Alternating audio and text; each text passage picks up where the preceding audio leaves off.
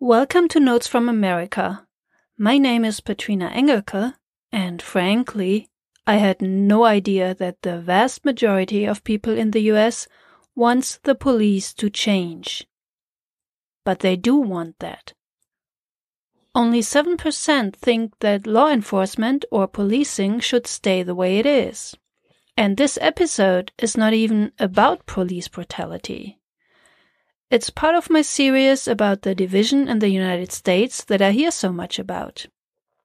Turns out there are a lot of very different opinions in this country, but there's also a lot of agreement. That, and those numbers I just mentioned, is part of what an initiative called Hidden Common Ground finds out about. Through all of 2020, this public engagement project took a deep look at different kinds of issues in the US and the results make the story of the deeply divided United States look like an overly simplified myth. Ha! Huh. So I talked to Will Friedman. He's the president of Public Agenda, which is responsible for Hidden Common Ground. And Will discusses the idea behind highlighting areas where the US is not divided, how that works at all, and he also talks about a few surprises along the way. We recorded our interview in December. Oh, and before I forget, since we don't talk about law enforcement in our interview, but the project did, you can even find agreement on some of the potential ways to resolve the issue of police brutality across all Americans, black and white, Democrats and Republicans, 96% think that police officers who use excessive force should not be permitted to stay on duty. If you want to dive deeper into these findings, look at the show notes. You'll find links to all the reports that Hidden Common Ground produced over the year 2020. And while you're looking at your podcatcher, I'd really appreciate a quick review or rating for Notes from America. Now, let's hear what Will Friedman has to say about disagreement and common ground among Americans. My guest today is Will Friedman. He's the president of Public Agenda, and there he also established the Center for Advances in Public Engagement, which today is known as the Yankelovich Center. And that pretty much brings us to our topic today, which is finding common ground. So, Will, welcome to Notes from America. Thank you. It's nice to be here. Appreciate it. So, I want to go back in time because a year ago, almost to the day, um, you issued a report called Divisiveness and Collaboration in American Public Life which coincided with the launch of an initiative called Hidden Common Ground. So tell me a little bit about that report. What do Americans think about this narrative that we hear so often of a deeply divided nation? Well, I do think Americans agree that our politics are highly divisive and that on the national level, especially, our political system is very divided. I think they also certainly have a sense of conflict and division when you put them into the frame of mind of talking about people and the other party and, and frame things within the national political context. You certainly see the divisiveness coming out and people struggling to deal with family members who feel differently and so forth. But Americans also feel that there's a lot more common ground than meets the eye and that was one of the findings that came out in that first uh, um, module of research we did back last December, about a year ago, as you said, that Americans feel that there's more common ground in terms of pragmatic solutions to even politically contentious and stuck problems, gridlock problems, than the media and the pundits give them credit for. And our findings actually throughout the year found this to be the case that there is significant agreement on a lot of solutions to a lot of politically gridlock problems. If you're taking it out of the electoral context, you're taking it out of the national partisan context and just talking about what will work to make people's lives better. So let's pretend that we don't know what happened uh, within the year and, and we're still in December 2019. I just don't want to let it go. Um, so, so, you're saying I can go to a bar and have a drink uh, indoors and okay, yeah, I'm gonna I'm gonna pretend that's true. Yeah, we're we're both doing it that way. You know, we're just sitting in a bar, just talking about how great everything is, or and, and we're excited about the election, and that's the the one thing that we're thinking is going to happen in 2020 for sure. um, and uh, so at this point in time, you were launching the project, and from this perspective, what is the project's purpose, and and how did you plan to do that? Yeah. Well, I think it's interesting to put it in this context because the project really germinated back after the 2016 election when people were scratching their heads and trying to figure out, you know, where did this surprising outcome come from? We seem to be more divided than we realized. Um, we t- seem not to understand the thinking and feelings of different parts of the country that we don't report on frequently and things like that. And out of that experience came a whole bunch of analysis, a whole bunch of punditry and, and, media commentators talking again and again about how divided the American people have become, and we're really two nations. And the dominant narrative became one of profound, virtually hopeless division that we are, are so are so alien to each other that we can't possibly understand each other's can't possibly have a productive conversation, can't possibly work together on common projects for the common good. And we, based on, you know, decades of public opinion research and public engagement activity in communities across the nation, just felt that that narrative was being overstated and was becoming a self fulfilling prophecy and a somewhat self defeating one. And while we certainly recognize that there are important divisions in America, of course that's true, we also think that there's a lot more agreement when you're talking about practical solutions to the problems that all communities face around economic opportunity, around education, around a whole slew of other issues. There are certainly uh, disagreements, but there's a whole lot of agreement. And I didn't want the politicians or the media to kind of get away with blaming everything on the American people being hopelessly divided if that's inaccurate. Um, again, not claiming that there are not important disagreements or divisions, there are, but there's also a lot of agreement. And if we lose sight of that, we're going to lose sight of opportunities to make progress on really important issues that can change and uh, affect people's lives. So that's where the initiative came from was just trying to challenge and complicate that narrative of a hopelessly divided America and shine a light on areas where we actually there is a great deal of agreement on solutions, places where we can make progress as far as the American people are concerned. And that's a great idea. Um, now I'm curious, how did you do that? I mean, how were you going to find out? So, um, we decided that it's not enough to just do research and find out, do focus groups and surveys and public opinion research, which is something that we do, one of the things that we do at Public Agenda. But it's not enough just to get some findings on it. What we wanted to do with the initiative was to make the findings on where Americans agree on solutions to politically contentious issues, to make that politically salient and influential. So, just to release a research report that claims that there's some areas of agreement and you can document it by talking about your research, we didn't feel like was going to be powerful enough to make a dent in the political culture, the, the mindset of the nation, so to speak. So, what we did was partnered with some powerful journalism outlets as well as some community engagement uh, networks. Specifically, our lead partner in the initiative was USA Today. They thought it was a great idea and, and would sort of set their election year journalism apart by not just focusing on where people disagree, but also focusing on where people agree.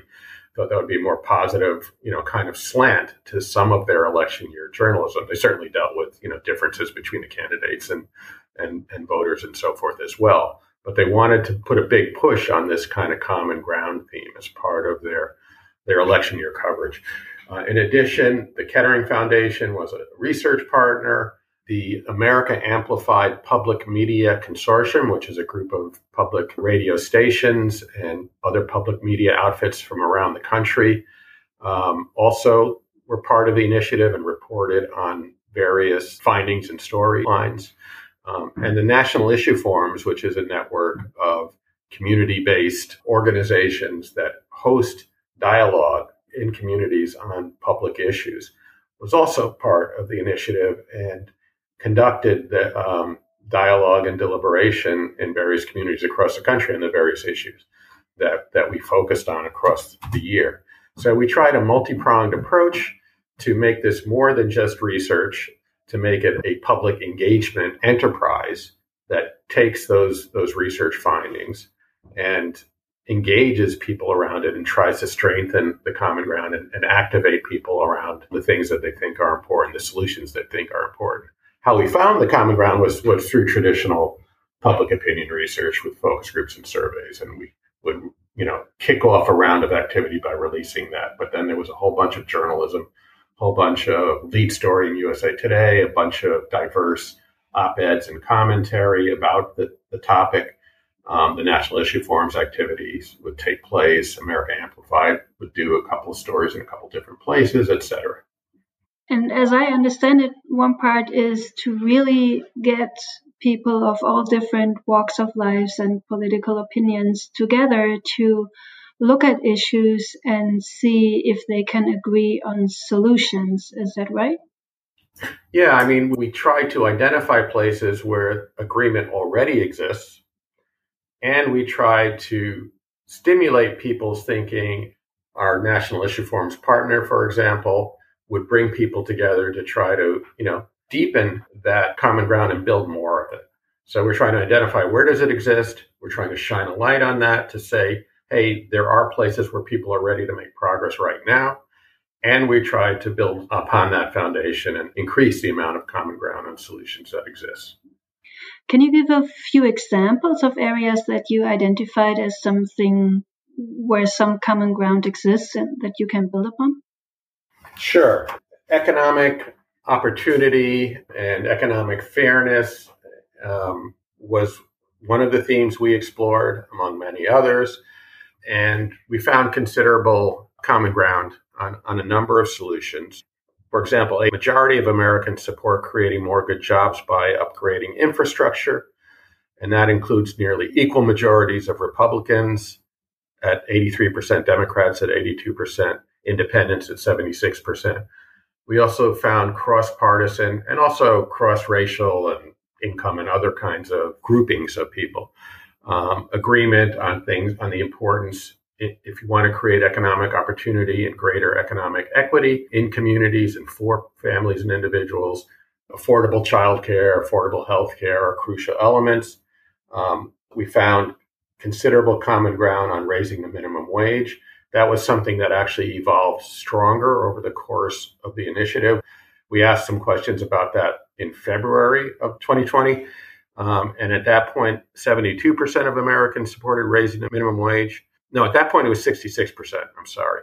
It elevated to 72% when we asked it again in August. And that increase was mostly due to Republicans increasing their support for raising the minimum wage from about 48% in February to uh, 62% in the uh, August September round of work. So in some cases, we found common ground strengthening and growing over the course of time. I think now we have to address the elephant in the room, which is COVID 19. In my mind, of course, I would think, yeah, maybe that changed views because now we're celebrating people who work the cashier as heroes because they still supply us with food and so on. So, would you agree on that, or are there any other lessons to be learned from looking at certain areas again and again? Yeah, I mean, That's been an evolving issue, and unfortunately, it's become a more politicized issue than it needed to, from from my perspective. Um, but we did, you know, that obviously hadn't been one of the issues we anticipated working on. We anticipated working on uh, climate change, immigration, healthcare, et cetera, and we did we did tackle those issues. But when COVID came on, we shifted lanes and did a couple of rounds of work on it. The work we did was early on um, in the spring when it was first coming on. And at that point, there was significant common ground about the severity of the, the dangers involved and the concerns that people had. And we found a lot of activity on the community level of, you know, people trying to figure out ways to work together to solve problems in their community created by COVID um, and help people out who needed helping, things like that. And there was considerable agreement about some of the things that they thought ought to be done, like government activity to diminish the, the, the, damage and to help small businesses and and people put out of work, you know, survive and get get the help they needed, things like that. We didn't continue to track that throughout the year, but I mean, I've been keeping an eye on the research that other organizations are doing. And certainly, you know, divisions have arisen in the American public about how serious it is and, and what measures people should take in order to combat the problems of the pandemic. And there's a very direct line there to the way in which the issue became politicized over time. I would imagine that COVID 19 also changed the way that you could do the project. Can you tell a little bit about that? It did. It did, certainly. Yeah. I mean, we were able to continue our research right through the pandemic typically focus groups, for example, are done in person, but there are ways to do them online nowadays. And we had already done that before from time to time. Um, and we just relied on using technology to have conversations with people in, in a focus group format. And surveys can be done during a pandemic. The journalism was somewhat affected in some respects. For example, USA Today has a very big print circulation, and they were creating these four page wraparounds every month devoted to the Hidden Common Ground project with whatever topic we were covering, with a major lead article and a whole bunch of diverse commentary. That certainly diminished, and we relied more on their online platform for their news uh, dissemination, as you know, a lot of papers certainly did. And the National Issue Forum dialogue work, fortunately, they have a very interesting and sophisticated online platform for dialogue that they had already created. I mean, they were planning to do some of that online dialogue work anyway, but essentially the the face to face community based dialogues uh, ceased, and we switched over to the online platform. Uh, so we had to adapt, as we all have. Certainly. Yeah. And you managed to, to cover a broad range of issues from, as you said, immigration to creating jobs to uh, race and police reform, economic opportunity, healthcare. Were there any surprises that something that you really thought, wow, I didn't expect that? Yeah, certainly. Um, I mean, it's a sorry research project where you don't have any surprises, frankly. Let's just check out things we already know. So certainly there were some surprises, and I think an interesting one was on the immigration round of work, because what we found was a pattern that I hadn't seen presented or, or described elsewhere, based on the way that issue plays out in the media and in our national politics, and just sort of the impressions you get about it you would expect that the left and the right, or the Democrats and the Republicans, are really mirror image of themselves, very, very polarized in terms of where they come out on immigration and what we ought to do about it. And we found a different pattern. What we found was that Democrats and independents have very consistent, stable views that are pretty predictable. They favor relatively welcoming, generous policies towards both legal and undocumented immigrants. Now, as I was saying, you would expect Republicans to be pretty much the mirror image based on the political rhetoric, especially at the national level and the way the media covers the issue. But what we found was that most of the time, on most of the subtopics around immigration that we covered, we found Republicans to be very ambivalent in their views. If, if you change the wording on a question, they would answer it very differently. There was a lot of don't knows. They didn't have hard, staked out mirror image positions, except in a few areas, like on the wall. They were very strong on support of the wall. But on things like should we allow undocumented immigrants to stay in the US and, and follow a path to citizenship, they were kind of all over the place and felt different depending on you know what the context of the question was.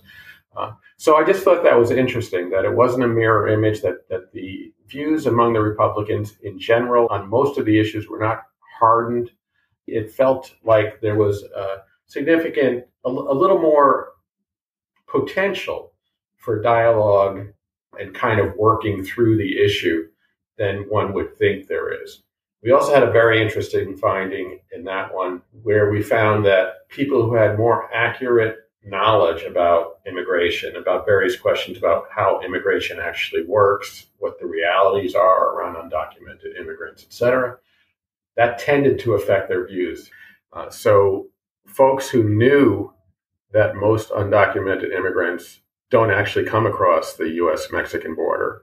They end up in America in other ways and things like that. It really did affect their views. Sometimes knowing the facts doesn't affect people's views very much because it's it's about other things, you know. It's about values or concerns or fears or things like that. But sometimes it does, and this was this really did have an impact. Very interesting. Um, as much as I'm fascinated by the project, I always like to know what the limitations are. So, what are the limitations? Well, I think it's a great question. And I think there are limitations in the sense that I don't think this hidden common groundwork is a complete theory of change or, or all by itself is going to solve the problems of America's democracy today and help us address these issues all by the, all by itself. But I do think it's one important component of our ability to move forward. I think people recognizing that there is more common ground on solutions than is typically being recognized or leveraged um, is a step in the right direction. I think the idea that we're not hopelessly divided and we do have common ground, we can build common ground, is really important for our ability to make progress. But you know, it has to be part of a larger program if it's going to be really powerful and really transformative. There are systemic and structural issues with American democratic process. There are deep cultural issues about who's in and who's out and people's attitudes towards equity and creating a truly inclusive democracy there are a lot of dimensions that we're going to have to pay attention to if we're going to make progress because we're in a highly dysfunctional and problematic place. And we only claim that this is part of the answer. We do think, though, that we're not going to have change in this country without a lot of people power behind it. And in order to have people power, people have to recognize that they have some common ground and they can work together. So we do think it's an important step. And finally, I would say that part of the point of this initiative is not just to recognize where there's common ground, it's also to help the nation deal with our disagreements. And one of the premises, one of the things we believe in doing this work is that it's going to be really hard for the nation to deal with our deeper disagreements about things like racial equity, for example, if we're constantly being told that we disagree about just about everything and we're incapable of agreeing, right? So, one of the things we want to do is stop overwhelming people with this notion, this narrative, this myth that we're hopelessly divided and profoundly divided about everything that comes before us. This also sounds like a guideline for media because you've been criticizing media coverage before would you add something to it, some kind of advice or something that you would like to see more in media? Yeah, I mean, right now, a lot of the media is not particularly friendly or conducive or helpful to the democratic process. a lot of the time media coverage is exacerbating and exaggerating our divisions and playing off of them in ways that you know are good for getting people to click on stories but are not necessarily helping us work through and solve problems but there are trends in journalism today that are much healthier from a democracy perspective at least in my view. And things like uh, there's a movement called solutions journalism, which is very related to the kind of work we're doing here, which basically is saying it's not enough for journalism to focus on the problems. They should also focus on solutions, including the solutions that communities are creating for themselves to these kinds of issues. So the kind of work we're doing is very much overlaps and uh, resonates with that solution journalism work. There's also um, related to that a kind of movement within journalism is called engaged journalism, which basically means journalism operations should be partnering with the communities that they serve to decide what is important to cover and pay attention to and to kind of create just a lot more interactivity between journalists and the communities they serve.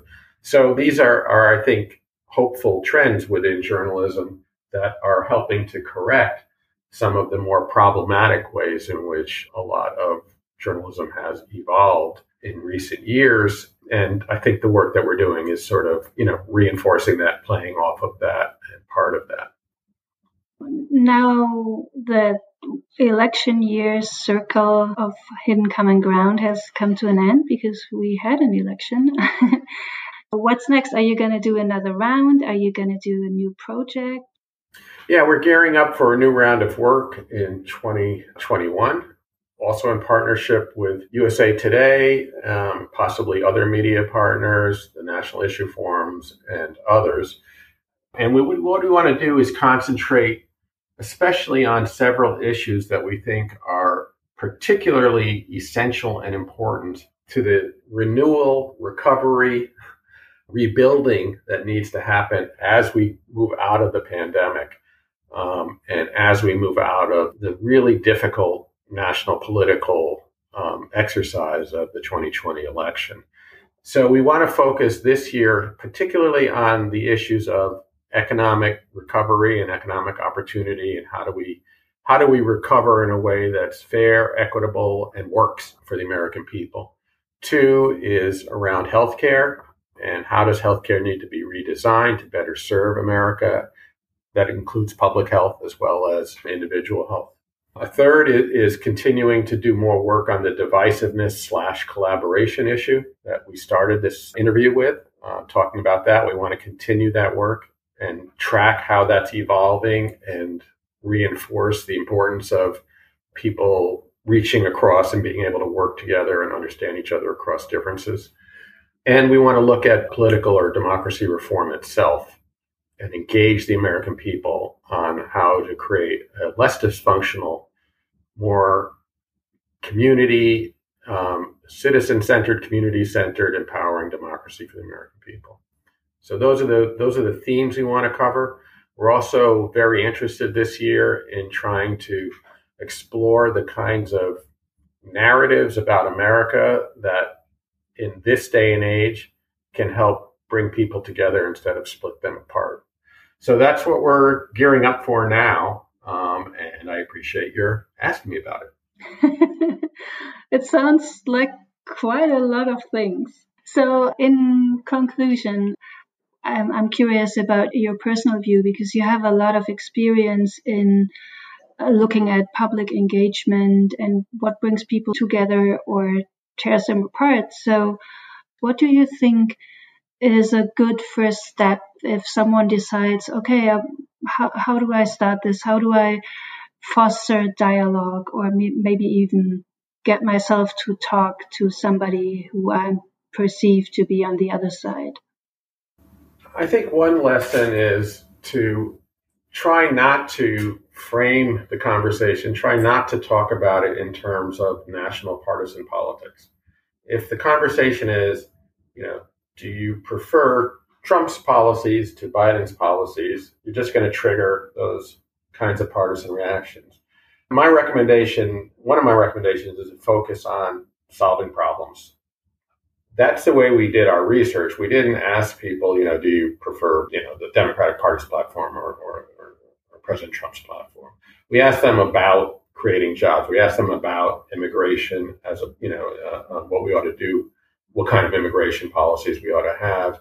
Um, and we tried to keep it on the pragmatic level of problem solving. And if you can do that, you'll tend to do much better because that's where people find that they, yeah, I mean, we are experiencing this issue in different ways, but there's some commonality in terms of what we're experiencing. And you'll find that there's more places where people can tend to agree.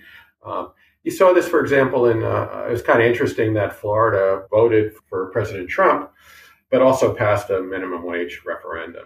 So that's one thing. I would say another thing is that it's much easier to to solve problems on the level of communities, neighborhoods, cities, that kind of thing, than than on the level of, of the nation. And people can relate to that much more. And I think there's really important work happening all around the country where people are grappling with issues within their communities, trying to make it right where they live whether that's education, whether that's immigration, whatever it is. And it's really possible to kind of, again, keep things on the practical. Well, how do we actually solve this problem rather than getting involved in the kind of symbolic politics that dominate our national scene so much? Things like the wall, which, you know, isn't really a practical thing. It's more of a symbol.